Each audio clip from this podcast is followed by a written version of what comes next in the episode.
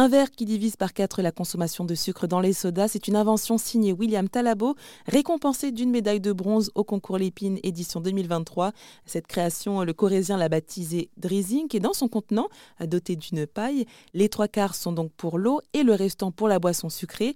Mais à aucun moment, les deux liquides ne se mélangent. Cette invention repose sur le fait que les premières gorgées sont remplacées par de l'eau, puis la dernière, grâce à une valve dans le verre, sera dédiée à la saveur sucrée du soda. William Talabo nous explique à quel public il a pensé quand il a euh, commencé à réfléchir à cette invention en 2019. Alors, moi, ma clientèle, euh, je ne suis pas vraiment dans le, commerce pour le moment, avec une population cible. Donc, tout ça, je suis en train de le mettre en place. Si vous voulez, même moi, je me suis trompé au tout début parce que je me suis dit, Oula, William, c'est génial, j'ai un verre qui va diviser la dose de sucre par 4. Alors quand on dit cette phrase, elle est toute simple, hein, mais le je divise la dose de sucre d'un soda par 4, elle a une résonance mondiale. Hein. Il faut bien se le dire qu'on boit du soda partout dans le monde.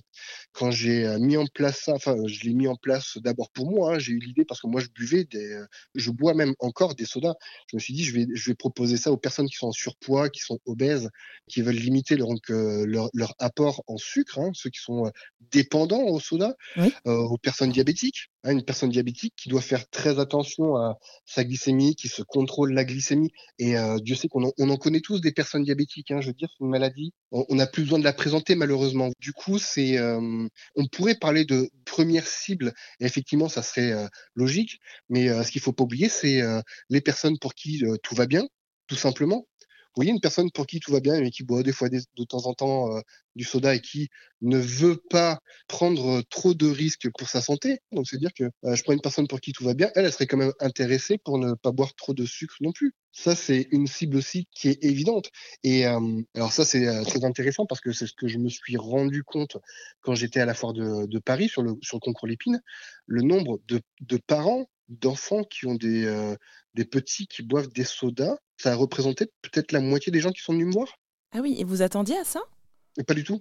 Alors moi, pour, pour, être honnête avec vous, même à la base, euh, j'avais orienté Drizink, euh, parce que je travaille avec une équipe de, de, design, je leur avais dit de, de ne pas orienter euh, Drizink vers une cible trop jeune parce que je ne voulais pas être le vecteur ou associer Drizink comme un vecteur de dispositifs qui allaient amener la boisson et qui allaient faciliter d'amener la boisson aux enfants. Je voulais pas euh, qu'on associe Drizink à euh, allez-y les enfants, c'est bon, vous pouvez vous pouvez boire du soda maintenant.